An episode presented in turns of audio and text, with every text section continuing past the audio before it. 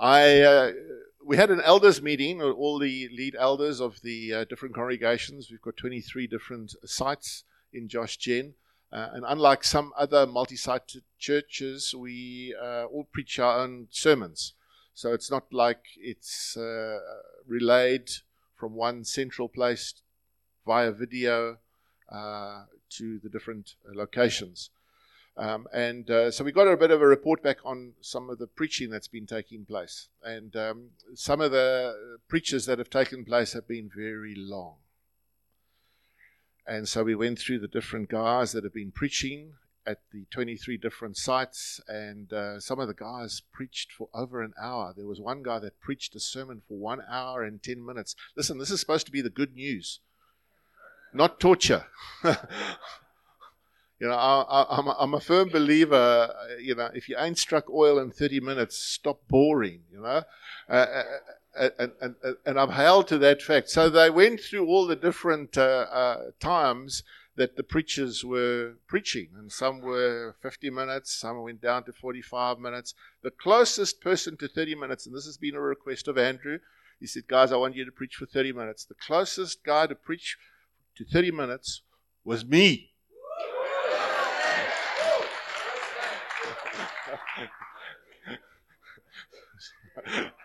So I, I, hope after 30 or 33 minutes, it was 33 minutes, uh, I hope after 33 minutes, you know, I say, yay, he's finished. but rather, yay, we've heard God. Okay. I want, I want to continue in last week's theme talking about uh, storms, and we looked at Paul and the shipwreck that took place at the bottom of the Adriatic Sea. Uh, Paul left in order to go to Rome and he's now a prisoner and he wants to make a, an appearance before Caesar. And uh, the ship ran into a, a, series of storms and went up and down at the bottom of the Adriatic Sea, and then finally uh, came to a uh, stop on the rocks of Malta. And uh, there's one particular verse that gripped me uh, last week, and I uh, spent a bit of time preaching or thinking about it, so I'm going to preach about that this morning. And it comes from Acts 27 and verse 29. And this is what uh, this passage of Scripture says Fearing that we would be dashed against the rocks, they dropped anchors from the stern and prayed for daylight. Did I miss a word? Four. They dropped four anchors. I, I, I was fascinated with that. They dropped four anchors. Why? Why four? What are the four anchors of our soul that we need to concentrate on. Do you have anchors in life?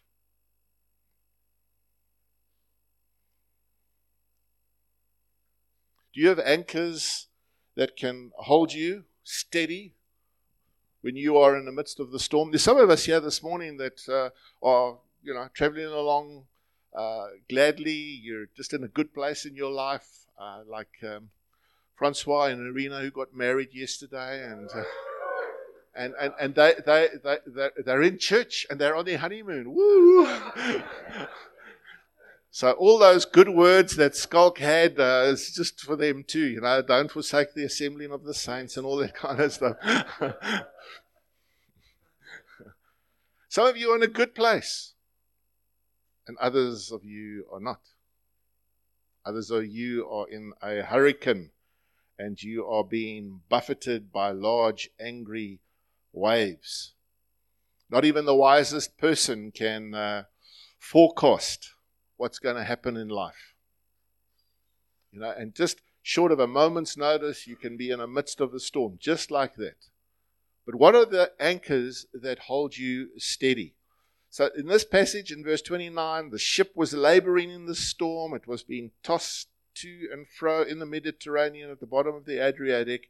It was threatened by the rocks of Malta, and the writer says they cast four anchors out from the stern and wished for daybreak. Hmm. Have you ever done that? Just wished for daybreak, but did you have four anchors? Hmm. What's worse than a stormy sea? What's worse than uh, experiencing a rough, rough hurricane? Maybe uh, winds of doubt, maybe uh, sorrow. And some of you might be experiencing a bit of sorrow now. Maybe some temptation has come like jagged rocks. But life is frail and we need to have some anchors. And so I would say that the first anchor here would be our belief in God. At the ripe old age of 14, I committed my life to the Lord Jesus Christ, been walking with Him for 46 years. And it's been an incredible journey. I gave my life at a Billy Graham crusade in Durban. It was at the height of the charismatic renewal, came into a knowledge and an understanding of being filled with the Holy Spirit, and have journeyed with the Lord all these years. It hasn't always been great. We've had some scars along the way. But on that day, at that wonderful age of 14, I entered into a relationship with Jesus Christ. I have known the benefits of being a Christian, I've known the implications of being a Christian, and have come under discipleship many times. But when you experience the benefits, and probably the best benefit of all is the knowledge that one day we will be with Him in heaven. Another benefit is just walking with the Lord steadily every single day and being part of a church, being part of a, a group of guys that are walking with you, that are uh, speaking into your life, uh, having leaders over you that speak into your life and help you and counsel you and uh, see that you are uh, handling the Christian faith in the best way possible. You see, Christianity is about God's grace. It's not what we do for God, it's really what, what He does for us. And in First Timothy chapter 2 and verse 5 and 6, we see this. Paul wrote this. It's, it's, it's God reconciling himself to man. It's not us climbing up a mountain to God, but it's God who had descended the mountain who's come to us. Uh, for there is one God and one mediator between God and men, and the man, Jesus Christ Jesus, who gave himself as a ransom for all men, the testimony given in its proper time. Jesus is our mediator. And so the first thing is the, the belief in God. But I, I want to just tag a little bit on there about our belief within ourselves. You see, God has said to us, He's spoken over our lives something of great importance and great value. If I had to ask people, uh, uh, who would you who would you like to be right now? I think 80% of the people that we ask that question to would be um, they would prefer to be somebody else. And that's, that's very sad. I, I, I want to remind you this morning that you are all you have. And we need to recognize and appreciate that fact. In uh, the book Souls on Fire, the author uh, says that one day we're going to die and we're going to stand before our Maker. And he's not going to say to us, why didn't you become a Messiah? Why didn't you find the cure for cancer? Why didn't you change the course of human history? What he's going to ask you is, why didn't you become fully you? Why didn't you become fully you? And we need to look at the Bible and see what the Bible says about what God's view of us is. And in the book of Joshua, we see in Joshua chapter 3 and verse 7. And this is what it says. And the Lord said to Joshua, Today I will begin to exalt you. Wow. The Lord is going to exalt us. Some translations say, magnify you in the eyes of all Israel, so that they may know that I am with you as I was with Moses. So God says to Joshua, I want to exalt you. I want to magnify you. I want to uh, uh, elevate you. So God says to Joshua, this thing. But is it only Joshua that he says that to? My Bible also tells us in Acts chapter 10 and verse 34 that God is no respecter of persons. And, you know, when I, when I read that God is no respecter of persons, he doesn't, it means that he doesn't value somebody over and above another. And so the question is, why is we as human beings are always so negative upon ourselves? Look at what the Israelite spies said when they crossed uh, into the promised land as they were scouting, and the Israelite spies came back and they said, We've seen the land, we've seen what's there, we've seen the walled cities, we've seen the people that are there, we've seen the produce that's been grown there.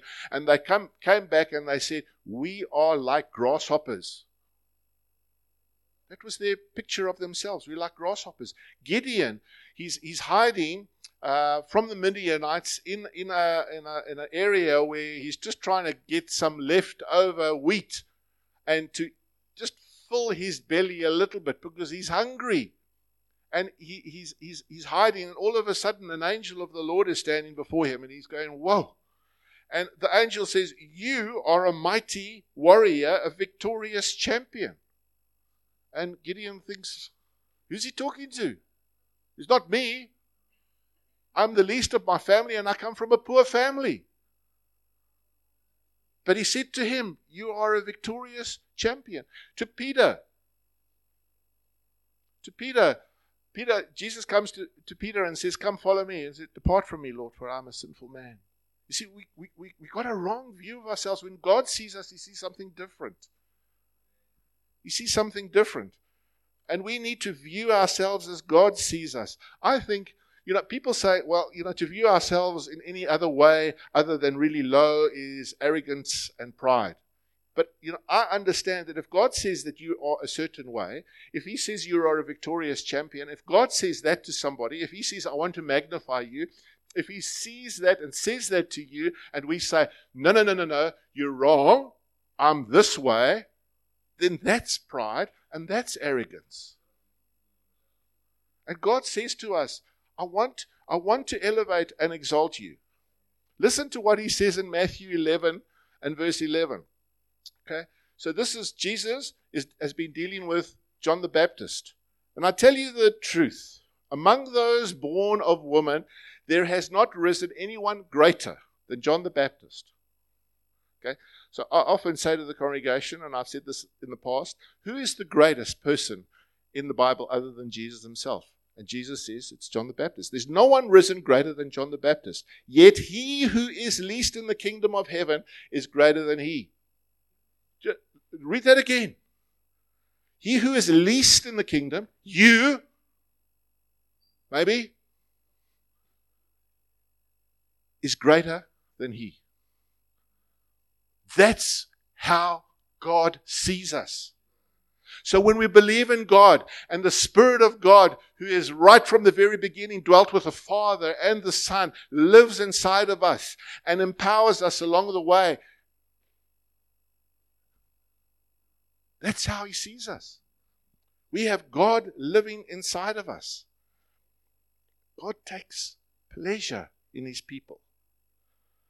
Let's look at Zephaniah 3 and verse 17. The Lord your God is with you. He is mighty to save. He will take great delight in you. God takes delight in you. He takes great delight in you. He will quiet you with His love. He will rejoice over you with singing. This blows my mind that God sings over us because He delights in us. Why did God save you? Let's go to Psalm 18 and verse 19. He brought me out into a spacious place. He rescued me because he delighted in me. How much does God love you right now? Ephesians 3, verse 19. And to know this love that surpasses knowledge. That's how much God loves you. It surpasses knowledge. You can't comprehend. You have no idea of the vastness and the magnitude of God's love towards you, that you may be filled to the measure of all fullness of God. When will He stop loving you? Let's go to Romans chapter 8, verse 38 and 39.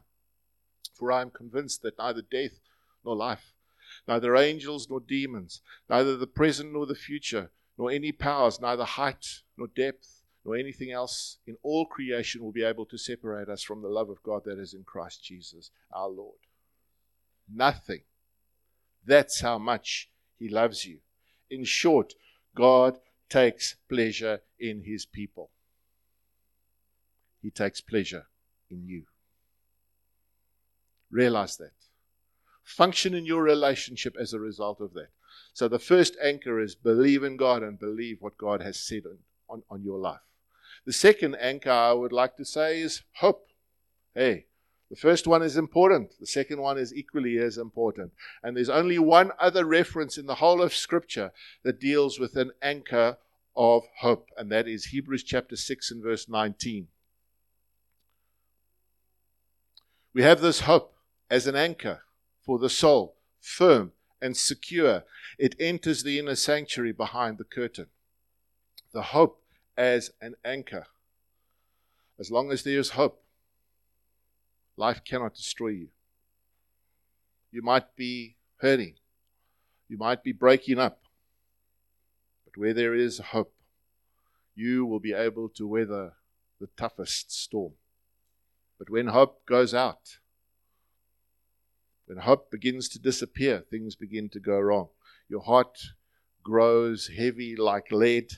Praise and encouragement turns to criticism and cynicism, and life begins to look fragile and the ship begins to go under.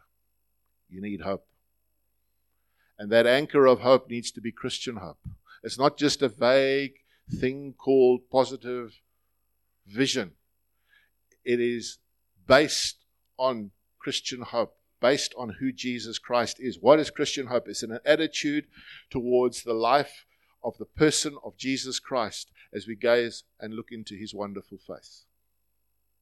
And having that attitude.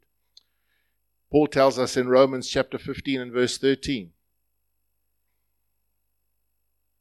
May the God of hope fill you with all joy and peace as you trust in him, so that you may overflow with hope by the power of the Holy Spirit. May the God of hope, God is the one who creates hope. And God, in his revealed character, is the one who gives hope to you. The psalmist cries out in Psalm 42 and verse 5 Why are you in despair? Why are you downcast, O my soul? Why so disturbed within me? Put your hope in God. So he's speaking and he's feeling all of these things, and he says, Put your hope in God for yet for I will yet praise him, my Savior. Our hope is on the everlasting rock. And things can come our way. Cancer can be diagnosed. Unexpected deaths come to us as families and friends. Defections from the ministry, moral failures, bankruptcies, church splits, widespread disillusion. But we need to realize that we need to trust and hope in God. At the end of chapter 13 of 1 Corinthians, Paul tells us, and three things remain faith, hope, and love. We often hear about faith. We often hear about love. We don't often hear about hope. But when hope begins to disappear, faith and love begin to follow soon afterwards. We need to hope in God. I love the story of William Carey, who was a missionary to India, had to undergo unbelievably gruesome things, hardships. He had three wives. They all died. He outlived three women. And I mean, to put three women into the grave, three wives, must have been a horrendous experience. Struggled with his children while he was bringing the gospel to India. And he said this Attempt great things for God, expect great things from God. Satan was pouring out his heaviest artillery on this guy. And he said, Attempt great things for God, expect great things from him. Another reason for hope is because of the resurrection. We've just celebrated that just recently, the resurrection uh, of, of, Jesus Christ. And the resurrection of Jesus Christ reminds us that there is hope. Despite what happens to us in this life, there is hope for eternity that comes. And Jesus, because of what he was able to accomplish after the cross, and he rose from the dead, we have this incredible hope. The Greek tells us in uh, 1 Peter chapter 1 and verse 3 and 4, he said, Blessed be the God and Father of our Lord Jesus Christ, who according to his great mercy has caused us to be born again to a living hope through the resurrection of Jesus Christ from the dead. The original Greek says, impelled by his abundant mercy. And that's what it is. We've got this, this inward motivation that drives us on because we hope and we trust in this God. No Jesus, no hope. but with Jesus, great hope. There is an old hymn that goes something like this My hope is built on nothing less than Jesus' blood and righteousness. I dare not trust my sweetest frame, but wholly lean on Jesus' name. On Christ, the solid rock, I stand. All other ground is sinking sand. You need to have the anchor of belief. You need to have the anchor of hope. The third one is the anchor of prayer. The anchor of prayer. It boggles my mind that so few of us spend time praying. God help the person who leaves the harbor and goes out into that wild sea without the anchor of prayer in their arsenal. We have to have prayer. If we don't pray, I think we're on a one way course. Why don't people pray? You see, the Apostles' Creed says in the very first line, I believe in God the Father Almighty, maker of heaven and earth. I mean, just, just consider that statement. I believe in God the Father. Father talks about relationship. Father talks about intimacy. I believe in God the Father Almighty. Okay, so this is this is this Almighty God who is the maker of heaven and earth. I mean, I, I, I read an interesting uh, bit of information a little while ago. Uh, the Voyager 2, this planetary probe that was sent off from the Earth. It left Earth on the 20th of August 1977 and it has transmitted data back to Earth. It is traveling faster than a bullet at 144,000 kilometers an hour. 12 years later, on the 28th of August 1989, it reached Neptune that was 4 billion 320 million kilometers away. and it'll continue to go into galaxies. It will have to travel to reach the first star as it exits our galaxy of the nine planets. It will have to travel 958,000 years, traveling at 144,000 kilometers an hour. It will have to travel 958,000 years to get to the first star. And the guys tell us that there are over 100 billion stars. Writer of the book of Genesis says he made the stars also. This is the God that we relate to. And we call him Father. I believe in God the Father Almighty, maker of heaven and earth. You see, what happens when we're facing temptation and we don't pray? I mean, when we pray, we open ourselves up. It's a channel, and God is able to pour His strength into our lives and we can become more sturdy, more stable, more secure because of what He has done. You see, prayer also is a vital activity that encourages us in our relationship with the Father. As we spend time in the Word, as we just, just bask in His goodness, we can hear His whisper. We can hear His speaking, Him, him speaking to us.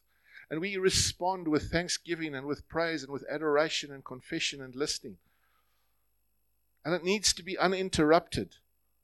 You see, prayer changes our lives, it changes our situations, and it changes other situations as well. In Matthew 7, verse 7 and 8, ask and it'll be given, seek and you will find, knock and it will be opened unto you. And we need to realize. I love the story of D.L. Moody the great evangelist who, in his life, he wrote down a hundred names of people that he had prayed for. And when he got to the end of his life, not all the hundred names had come to know the Lord. Only 96 names had come to know the Lord. And then his funeral took place a few days later. And the four that he had prayed for to make up the hundred were at the funeral. And all four of them came to know the Lord. I, I love it. So prayer lingers, prayer changes things. And if you go into in, in, into life without prayer, you are missing such a vital element of your spiritual life. You're missing a, a, a, a, huge, huge anchor that can steady you in the midst of a storm. When you're going through a hurricane, just to say, God, help me. What a, an infusion of power. What an infusion of love. What an infusion of security that comes into our lives.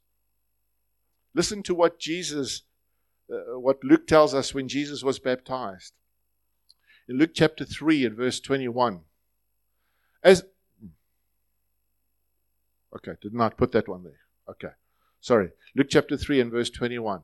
When Jesus was baptized, and it says, while he was praying, while he was praying, heaven opened and the Holy Spirit descended on him in the form of a dove, and God spoke to him. But the, the clear reference there is while he was praying, heaven opened. While you are praying, heaven will open. The anchor of prayer, the anchor of belief, the anchor of hope, and the anchor of prayer. And the last one is the anchor of the cross of Christ. Hmm. First John chapter 3 and verse 16 says, We know love by this, that he laid down his life for us. Such love. Such incredible love. When the storms arrive, there's no anchor like God's love in your life. Temptations will come. For you to walk a straight and narrow path, you need to know the love of the Savior on your life. The cross of Christ has been central to the Christian faith right from the very beginning.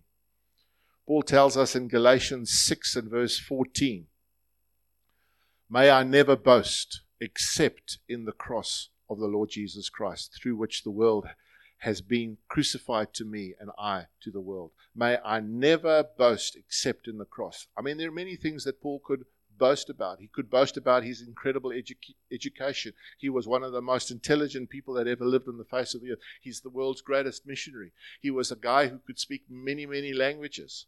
And he could boast about all of those things. Even in the theology of the Christian faith, he could talk about and boast about the virgin birth. He could boast about the miracles of Jesus. He could boast about all the other things, but he chose to boast about the cross of Christ. Because Jesus died for the world, he died for everybody. For God so loved the world that he gave his only begotten Son. And you're a part of that. Jesus died for you for you. And the cross of Jesus Christ also marks the end, it marks the death of sin. You know, we, we tend to downgrade the seriousness of sin.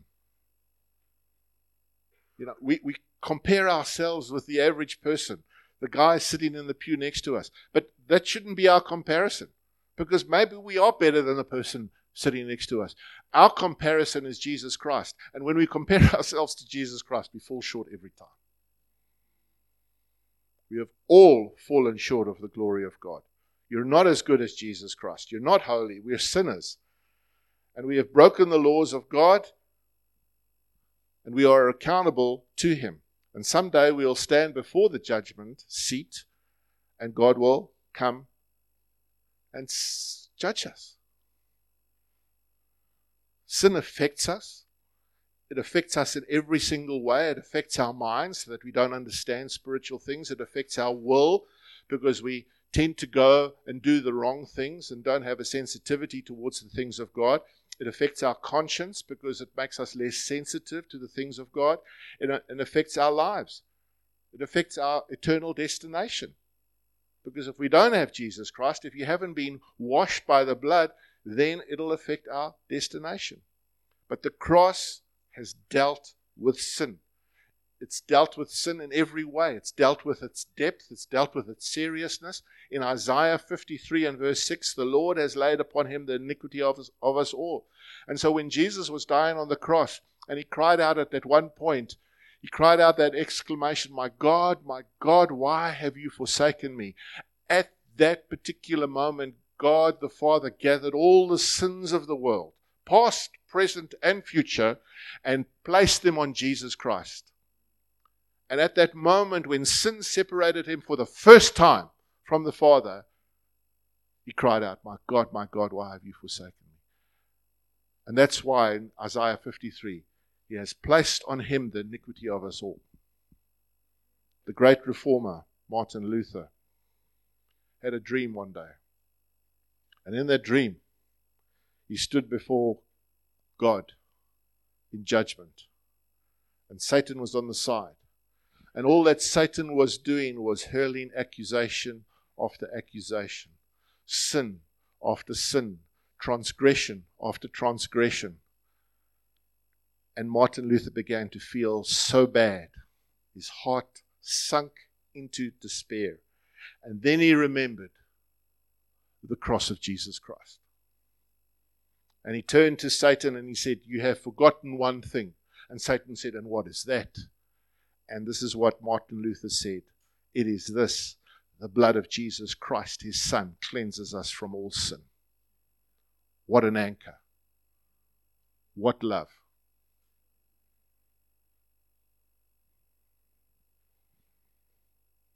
The cross also reminds us of God's love. You see, you're not far enough for God to stoop down and to reach down and to pick you up. No matter how far you think you've fallen, He'll reach down and pull you up. When Jesus died on the cross, He died for every single person on the face of the earth. The cross of Jesus Christ establishes our salvation. Man's greatest problem is his sin. Man's greatest need is forgiveness.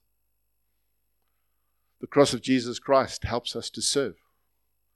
A person was visiting Mother Teresa many years ago before she died, while she was ministering to the poor and broken-hearted in Calcutta. And the man asked Mother Teresa, Why do you do this? And slowly but surely she turned and she looked at the cross on the wall. She lifted up her little hand and she pointed to that cross and says, That's why.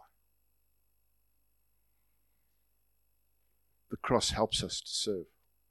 And the cross guarantees our future life.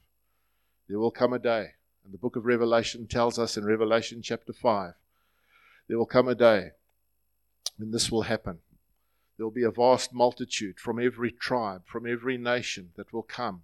It'll be like singing like you've never heard ever, ever before. And they will say, You were slain, and with your blood you purchased men for God from every tribe and language and people and nation. That comes from Revelation chapter 5 and verse 9.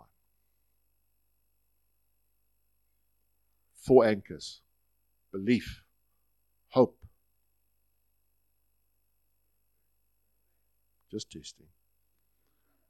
And the cross of Christ. Do you have those four anchors? You'll be able to withstand any storm if you have those four anchors. Let's pray together.